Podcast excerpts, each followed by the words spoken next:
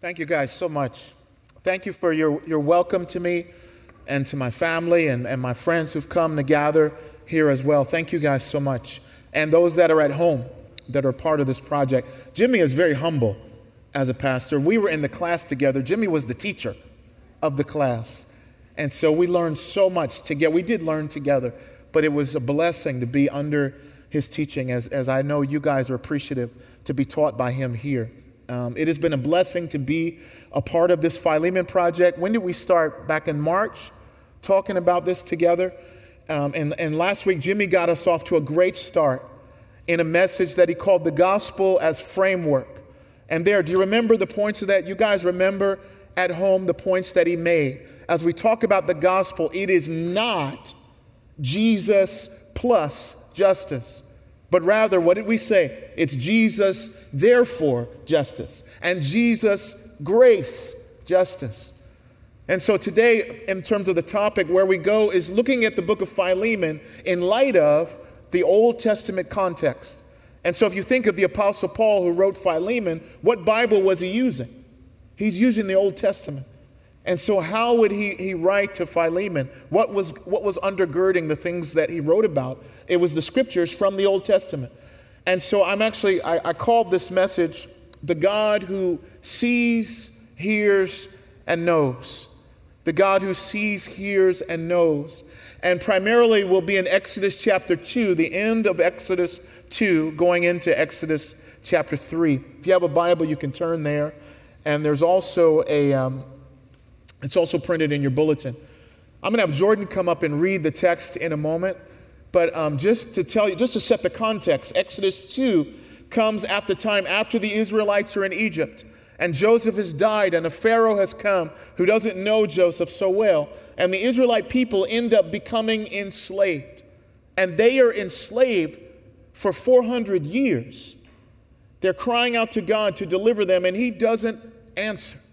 Does anybody know what that feels like? To cry out to God day after day and year after year, and yet you feel like He's not answering. Well, finally, when we come to the passage that we're looking at today, God answers. God has raised up a deliverer named Moses who has been away in exile because Moses tried to deliver in his own way and it didn't work. And now he comes and God brings him back to lead the deliverance that God's bringing about for his people in slavery. And so Jordan's going to read that beginning with Exodus 2.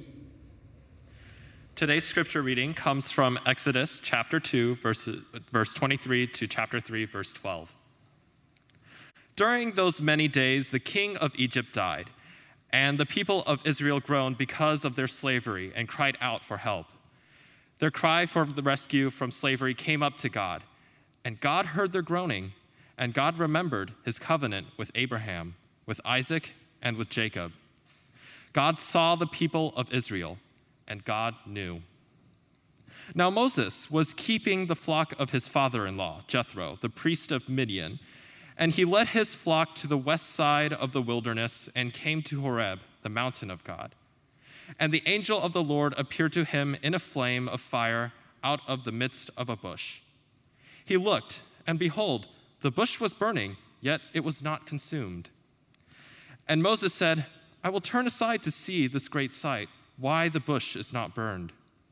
When the Lord saw that he turned aside to see, God called to him out of the bush, Moses, Moses.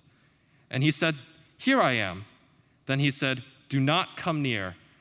Take your sandals off your feet, for the place on which you are standing is holy ground. And he said, I am the God of your father, the God of Abraham the God of Isaac, and the God of Jacob. And Moses hid his face, for he was afraid to look at God. Then he said, then the Lord said, I have surely seen the affliction of my people who are in Egypt and have heard their cry because of their taskmasters. I know their sufferings, and I have come down to deliver them out of the hand of the Egyptians and to bring them up out of that land to a good and broad land a land flowing with milk and honey, to the place of the Canaanites, the Hittites, the Amorites, the Perizzites, the Hivites, and the Jebusites.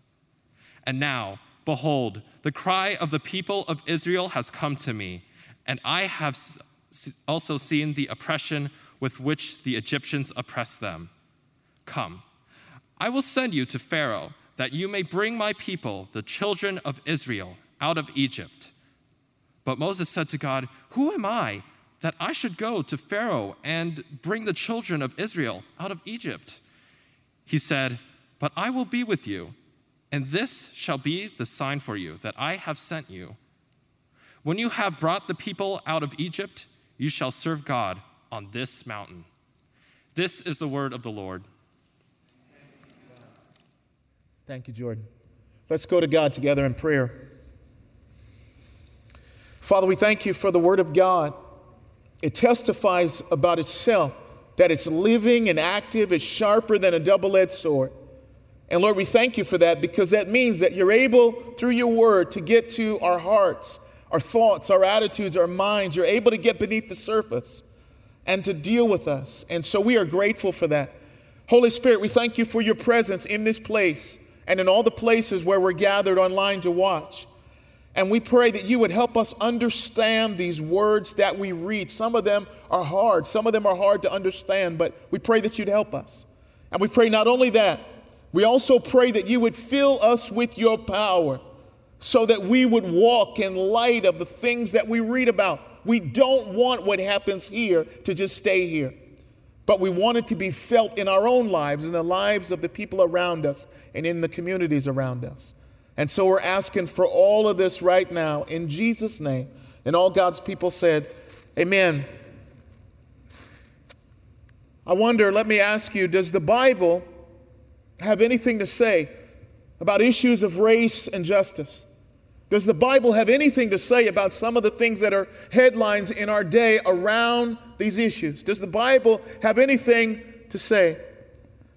Well, actually, you know what? The writers or the editors of what's called the slave Bible believe that it does, believe that it did. I don't know if I'm doing that right. Do I turn that on? All right. There's actually three copies of what's called the slave Bible or the Negro Bible that are found in the world, and I actually have a photocopy version of that here. And it was put together by missionaries and slave owners and because the people thought, you know, our, we want our slaves to know the Lord, we need to give them the Word of God, we need the Bible. But they thought there might be some things in this book that would cause them to think about rebelling, that would maybe have them think that what we're doing is unjust. And so what they did is they took chapters out of this Bible and they gave that and they called it the Slave Bible. And so actually there's a, a table of contents in here that tells you the percentage of, of what they actually removed from that Bible. And so, the book of Genesis, as an example, how many chapters are in Genesis? 50. And so, in the slave Bible, there's actually 14 chapters in Genesis. How about the book of Exodus? Right? There's 40 chapters in the book of Exodus. But in the slave Bible, you know how many chapters there are? Two. Exodus 19 and Exodus 20. All of the whole story of being freed from slavery is taken out. All of the Psalms are gone. All of the book of Lamentations, most of the minor prophets, actually 90% of the Old Testament is not there. And 50% of the New Testament, including Philemon, it's not there. The book of Revelation is not there in the slave Bible. And as you think about that, that is actually a great affirmation of the Word of God and that it does speak to these very issues. Now, actually, as you read through that slave Bible, actually, they didn't take out enough. Because there's still a lot here to be able to make the case that what you're doing is wrong because you're mistreating people that are made in the image and likeness of God. And so that's hopeful for us as we think about that, as we're thinking about it in light of the Old Testament context today. What do we learn from the Old Testament that helps us to be able to lean into these issues, not only as we're trying to understand Philemon, right? But also as we're trying to figure out how do we live these things out in our own time. We hear and see there's so many other people speaking to these things, but what does the Word of God have to say. to the people of God about how we step into them. And so, what do we learn from this passage today? We learn about our God that He is the God who sees, He's the God who hears, and He is the God who knows. So, there's two things, just two points today that we want to look at. I don't know if I'm doing this right. Did I turn it on? Did that work? There we go. Maybe I should have, would you check that for me? Thank you. Thank you. Oh, there we go. Thank you. And so there's two things that we want to look at, mainly from Exodus, but from some other passages as well. And those things are the character of God and the call of God. The character of God and the call of God. Let's start with the very character of God. And listen, that, that is an exhaustive subject. There is a lot we could say about the character of God. And so we're going to just limit it to just three things that we want to look at from this passage that tell us about God's character. And so we'll look at the heart of God, we'll look at the faithfulness of God, and then finally, we'll look at the power of God and see how they speak to these things. So, what do we learn about the character of God? Well, first, the heart of God comes out as we look in these verses. I don't know if you heard that, but listen in verses 23. It said, During those many days, the king of Egypt died. And it tells you that because maybe the people are thinking, wait a minute, there's a change in administration. So that means things are going to be different for us, right? Maybe people are thinking about that now, but not so. It said, and the people of Israel groaned. Why? Because of their slavery. They cried out for help. And it says their cry for rescue from slavery came up to God. Verse 24, and God heard their groaning. And God remembered his covenant with Abraham, with Isaac, and with Jacob. God saw the people of Israel, and God knew. God heard, God saw, and God knew the suffering that the people were going through. And if you keep reading in chapter 3, when he talks to Moses, then the Lord said, I have surely seen the affliction of my people who are in Egypt, and I have heard their cry because of their taskmasters. I know their suffering. Those things are there in that verse again. He heard, he saw, he knew. And then finally, verse 9. And now behold, the cry of the people of Israel has come to me, have all, and I have seen the oppression with which the Egyptians oppress them. This is the heart of God and so we say, well, wait a minute, is that just the heart of God for his people? Right? Because this is talking about the people of God. But uh, as we look elsewhere, we, we notice it's not just for the people of God, but people who are suffering. Here's a verse from Psalm 68 that describes the very character of God, part of who God is, God's heart, not just for his own people, but for all people who are suffering. It says, God is a father to the fatherless and a protector of widows is God in his holy habitation. Here's a verse from Deuteronomy 10. The Lord is the Lord your God is God of gods and Lord of lords, the great, the mighty and the awesome God who is not partial and takes no bribe. And then listen to this. It says he executes justice for the fatherless and the widow, and he loves the sojourner or the alien, giving him food and clothing. Do you know who the only person is in the Bible who gives God a name? Do you know who it is? As you're reading through the Old Testament, there's lots of times when God shows up and appears, and there are people that name the places, right? They'll say, This is the place that God showed up, and so we're going to name it such and such. But there's only one person that has the great honor of giving God a name. You know who it is? It's Hagar. In Genesis chapter 16, Hagar was an Egyptian slave. And all of a sudden, God cares for her as she runs away and she thinks that her life is over. And God says, I see you, I care for you. Where have you come from? Where are you going? And she names that place. This is the place where I've met the God who sees. I have been seen by the God who sees me. Maybe some of you come today and you feel like there's nobody that sees me, right? There's nobody that knows the troubles that I've seen. But here we see the heart of our God that maybe nobody else sees, but God does. Maybe you feel like an outcast. God sees you. God hears you. God cares about who you are. Maybe you're at home, and maybe the reason you're at home is not because of COVID, but you think, I'm not worthy. I, I can't go to church. I can't be there until I clean myself up. I'm too far out. God doesn't care about me, He doesn't see me. But what we see in the character of God is the very heart of God. God absolutely sees you and He hears you and He knows you. That is His heart. Now, a doctrine that's undergirding this, I'm not going to talk about a lot because Luke Bobo is going to preach about this when he's going to talk about the image of God, the Imago Dei. He's going to talk about that a lot more, but that's undergirding what we see. This is the heart of God. And so Onesimus, who we read about in Philemon, he benefits from that. God sees him. But even as we think about slaves in our own country, from we read from this Bible, God saw them. In fact, many of the Negro spirituals, they're written with that in mind. They go, wait a minute, there is a God, in spite of what we're going through, who sees and hears and knows. This is his heart. But what else do we see about God? Not only do we see the heart of God, but we also see here the faithfulness of God.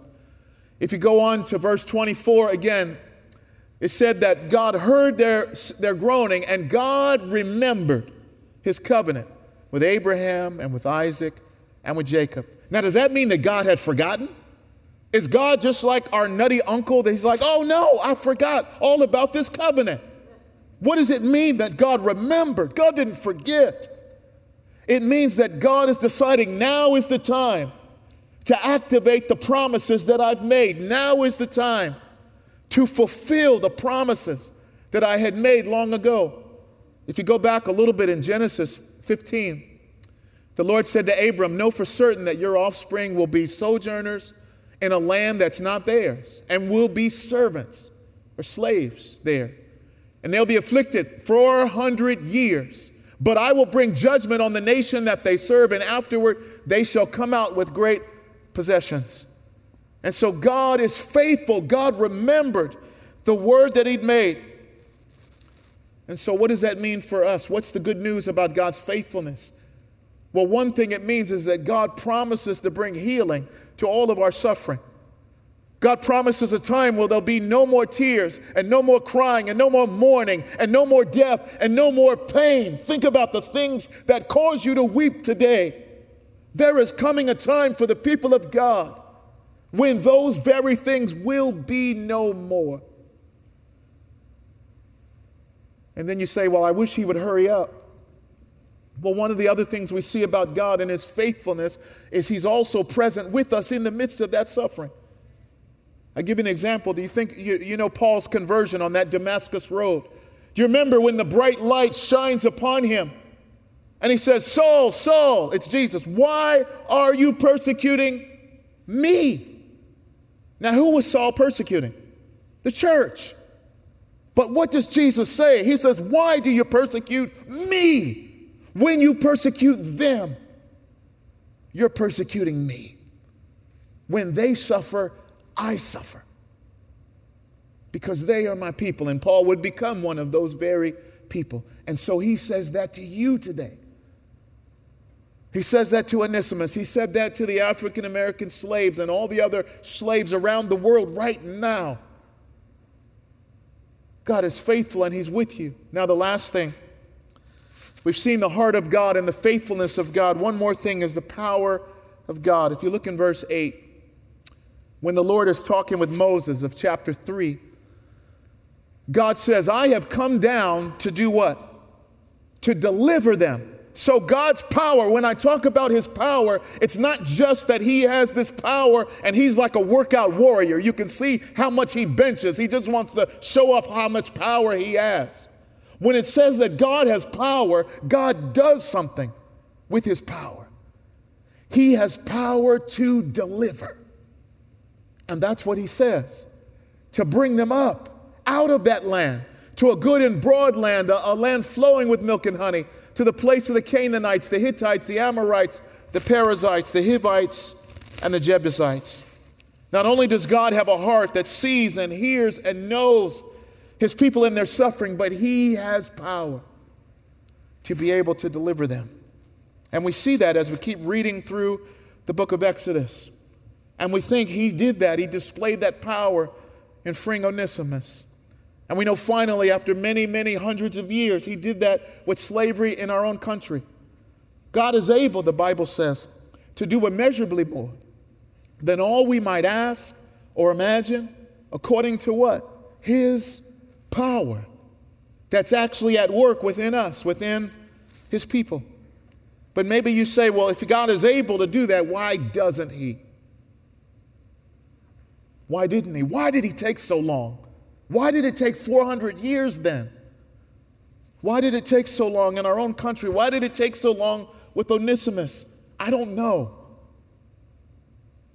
I don't know the, the answer to that, to why God, in His sovereignty, chose that timing or why He even chooses that now. But there are a couple things I do know.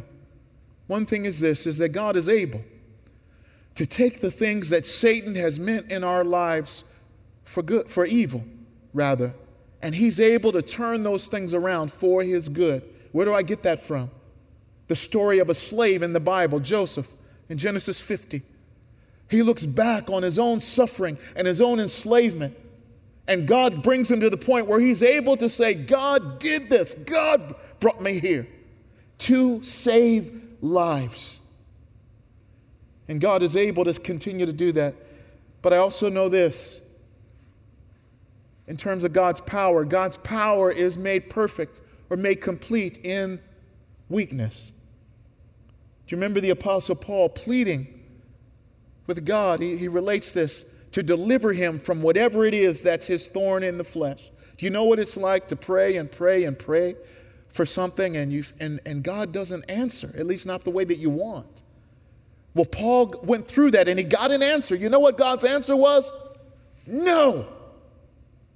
No. I'm not going to take it away. Why not? Because I want you to understand that my grace is sufficient for you. For my power is made perfect in weakness.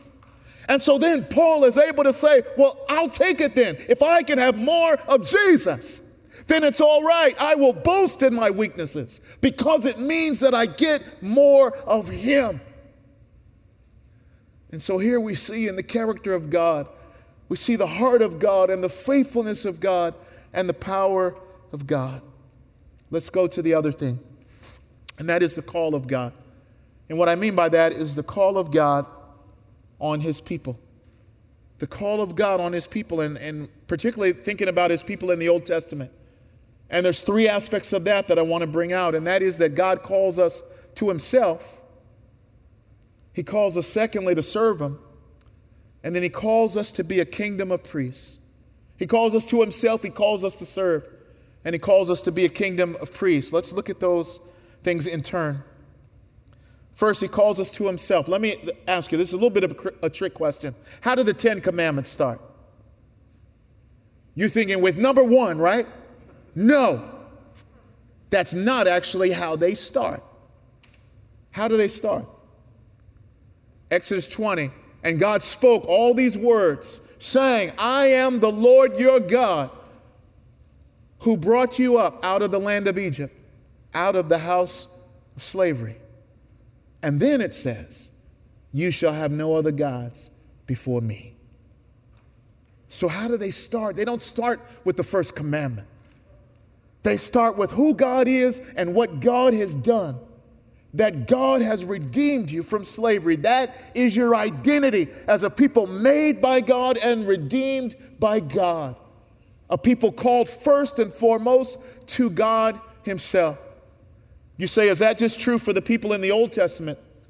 Well, no, actually, it's true for those in the New. This is from Titus chapter 2. It says, For the grace of God has appeared, bringing salvation for all people, training us to renounce ungodliness and worldly passions and to live self controlled, upright, and godly lives in the present age waiting for our blessed hope, the appearing of the glory of our great God and Savior, Jesus Christ. And then listen to how it describes what he did He gave himself for us. Why? To redeem us from all lawlessness and to purify for himself a people for his own possession, a people of his very own, who are zealous for good works. Do you remember? That's what Jimmy preached last week. It's not Jesus plus, it's Jesus therefore, and it's Jesus grace, justice. I've called you to be my people so that you can demonstrate my grace and justice to the world. So that hasn't changed, Old Testament or New Testament. That's still who we are. And so God calls us to Himself. But secondly, not only that, the call of God is a call to serve Him. Let's go back to Exodus chapter 3. The Lord says to Moses, and, and this is a collective call on all the people of God. He says, But I will be with you, and this shall be the sign for you that I've sent you. When you have brought the people out of Egypt, you shall serve God on this mountain. You are servants in Egypt, but now you're being freed so that what? You can be servants of God. That's the call of God. We're, we're His servants. And that's not just true collectively, it's also true for us individually. Let's look back at Moses' call for a minute. Look at what God said to him just a couple verses before that. He says, Come, I will send you to Pharaoh that you may bring my people, the children of Israel, excuse me, out of Egypt. That was the call that he put on Moses' life. And how did Moses respond to that call? Moses like, not me. It's got to be somebody else. Why is that? Maybe Moses was thinking about his own failure from the past. Because earlier, Moses tried to be a deliverer in his own way, in his own power, and he failed miserably. Anybody ever feel like that? You're wondering, I don't know how God can use me. Don't you know what I've done? Well, here is a murderer, kind of like Paul in the New Testament, that God redeems and that God is going to use to bring about his deliverance, to serve him. Now, I love the thing that he says. The Lord says, Moses, I'm going to give you a sign. Do you remember what the sign is? After you, you take my people out of Egypt, you're going to worship God on this mountain. Now, Moses could have said, wait a minute, a sign, I don't think you understand what a sign is, Lord. A sign is, I want to guarantee before I step out that what I'm going to do is going to be successful. And the Lord says, here's your sign, Moses. Oops. I'm going to kick over a plant. No, he says, Here's your sign, Moses. After you do what I've called you to do, you're going to worship me on this mountain. And so you've got to step out in faith in advance. So it's a call not only to himself, but it is a call to serve God. And lastly, Exodus 19, it's a call to be king, a kingdom of priests. What do I mean by that? What does it say here? Now, therefore, if you will indeed obey my voice and keep my covenant, you shall be my treasured possession among all peoples. For all the earth is mine, and you shall be for me a kingdom of priests and a holy nation. This is God speaking to the Israelites. And then he says, These are the words that you shall speak to the people of Israel. That is their call. What does it mean to be a kingdom of priests? It means that you are honored servants, right? You're called to serve, but you are a kingdom and you are priests. You have this amazing honor and you represent to all the world what God is like. And you say, well, man, that was a great honor for them. But you know what Peter says in 1 Peter? He takes these same terms and he applies them to the people of God in the New Testament and for all time. Because he says, listen, you all are a royal priesthood a holy nation, a people belonging to God. And what he's doing is taking those that description right there and he's applying it to the New Testament people and saying that's what you are. You are the kingdom of priests, the honored servants who are called to demonstrate to the world what God is like. Well, what did that look like? Particularly, and let's zero in for a second, What did it look like in regards to slavery for the Israelites in the Old Testament? What did it look like for them to be a kingdom of priests when it talks about just that topic? But one of the things you find as you look at and, and you compare, because they had slavery in the Near East when the Israelites were, were living. But you find out that the Israelites are called to treat that institution and the people within it in a radically different way than everybody else. In other words, they're supposed to treat so called slaves as people and not property. How do I say that? There's just a few verses I printed out. There's a lot more that I could look at, but I just want to look at a few to show some of the difference. Here's one from Exodus 21 Whoever steals a man and sells him, and anyone found in possession of him shall be put to death. That's kind of harsh, isn't it? What is that saying? Anybody who takes somebody else, kidnaps them, and makes them slaves, the penalty for that is death. Why, why does he say that? Because they're made in the image and likeness of God. And so their lives are every bit as valuable as everybody else. They're not three fifths of a man or whatever other percentage people want to say. And so the same penalty exists for those who would take the life of another, for those who would enslave another. Well, then it goes on. When you buy a Hebrew slave, he puts a, they put a limit on it. Now, I forgot to say this. Why is it that people would become slaves in the Old Testament? What was it based on? It wasn't based on their race or where they were from. There were really two main causes. Either one, they would be a prisoner of war, or two, they had an incredible debt that they had to repay. And the only way to pay it back is to become someone's servant, to get enough to pay it back. But even then, they put limits on it. They says when you buy a Hebrew slave, they shall serve six years, and in the seventh year he shall go free for nothing. It's not supposed to be this perpetual institution. It's supposed to be canceled debt so that they can go free again. It's supposed to be different in the lives of the Israelites. One more example.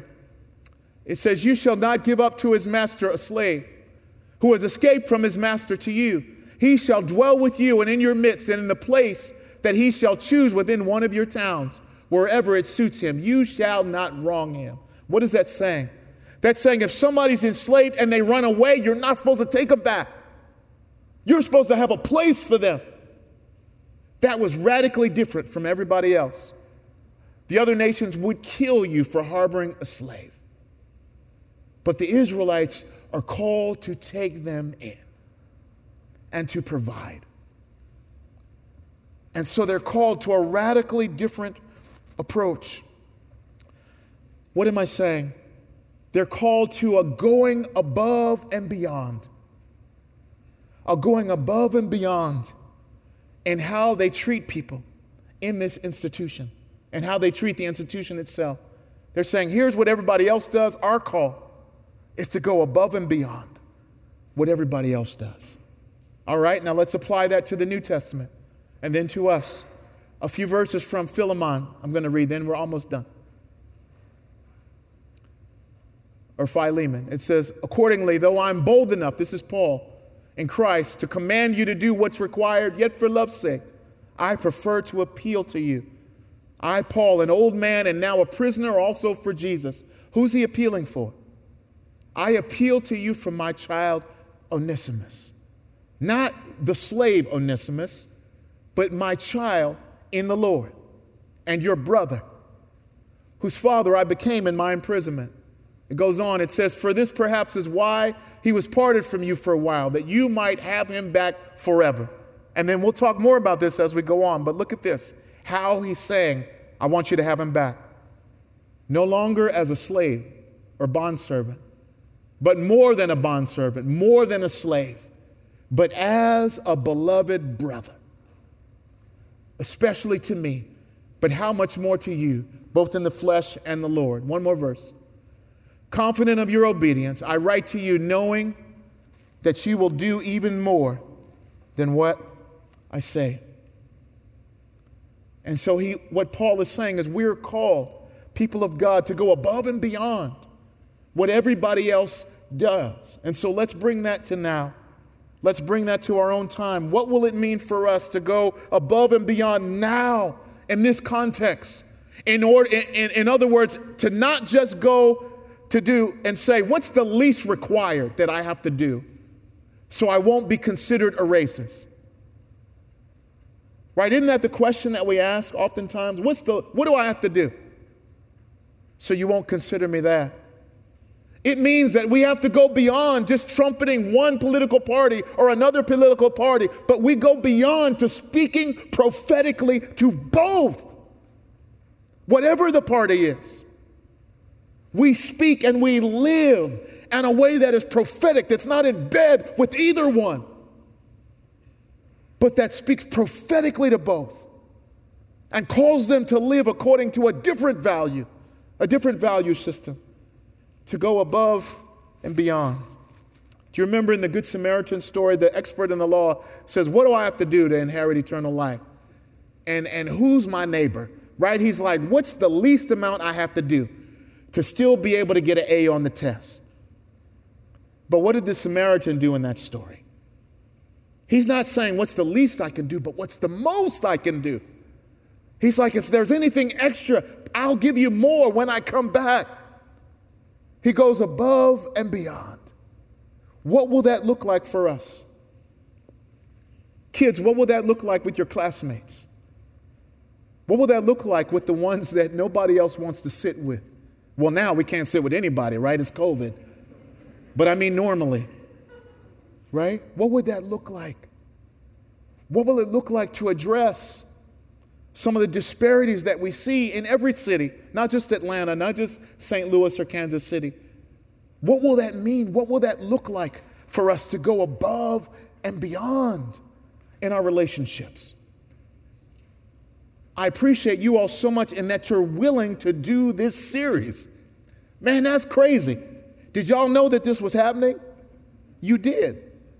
Praise God that you're willing to step into that that you're not leaving, that you're not exiting the conversation, but you're saying, I want to know what can we do? What can I do to go above and beyond? Because that's what it looks like, people of God, to be the kingdom of priests that God has called us to. This is the call of God. It's a call to Himself, it is a call to serve Him, and it is a call to be His kingdom and priests. And this flows out of the very character of God. It flows out of the heart of God. It flows out of the faithfulness of God, and it's totally dependent on the very power of God, the one who sees and who hears and who knows. He's calling us to live in light of this in this, in this place. Maybe you hear it, you're here and you say, Well, how in the world am I supposed to do that?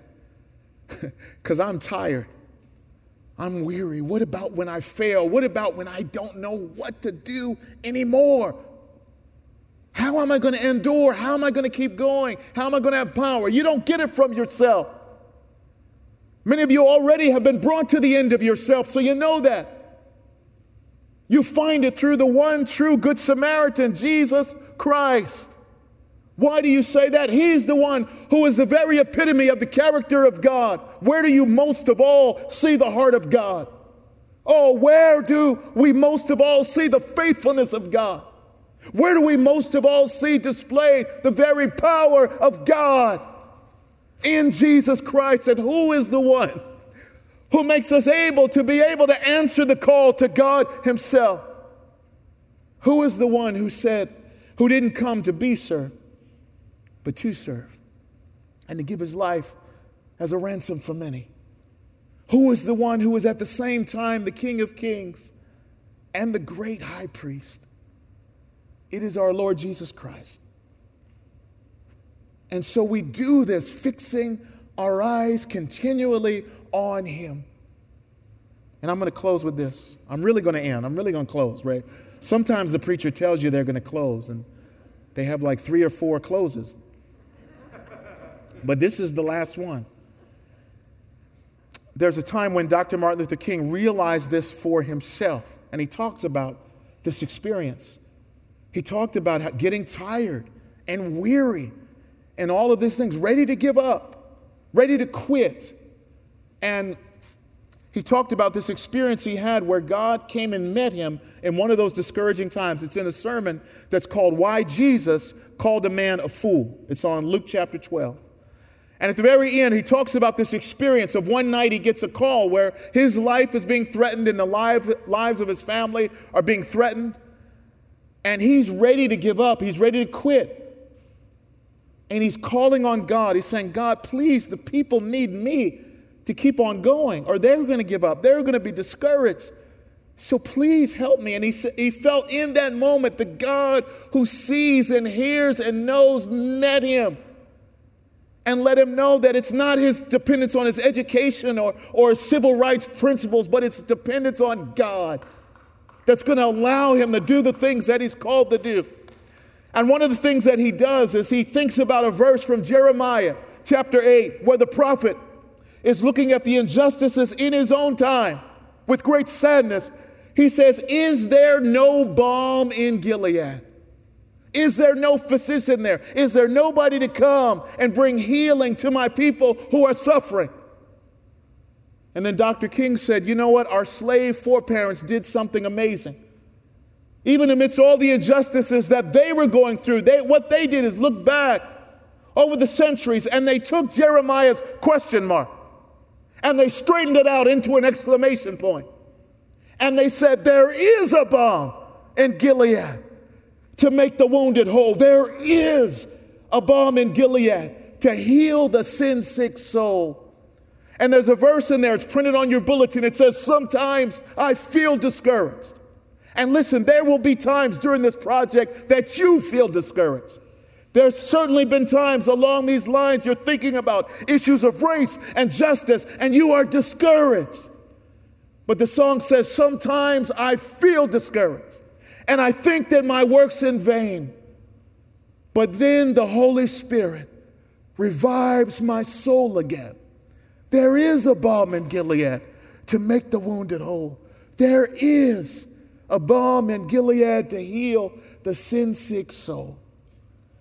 And that balm is given by the one God who sees and hears and knows his people. Let's pray.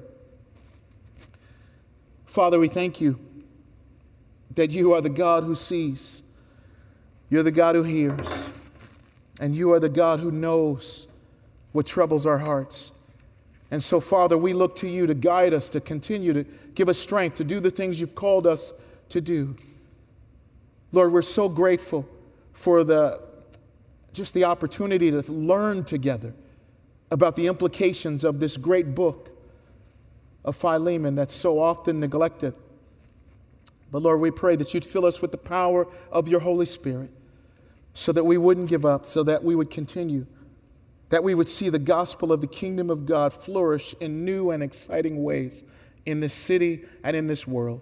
We ask all of this in Jesus' name. And all God's people said, Amen.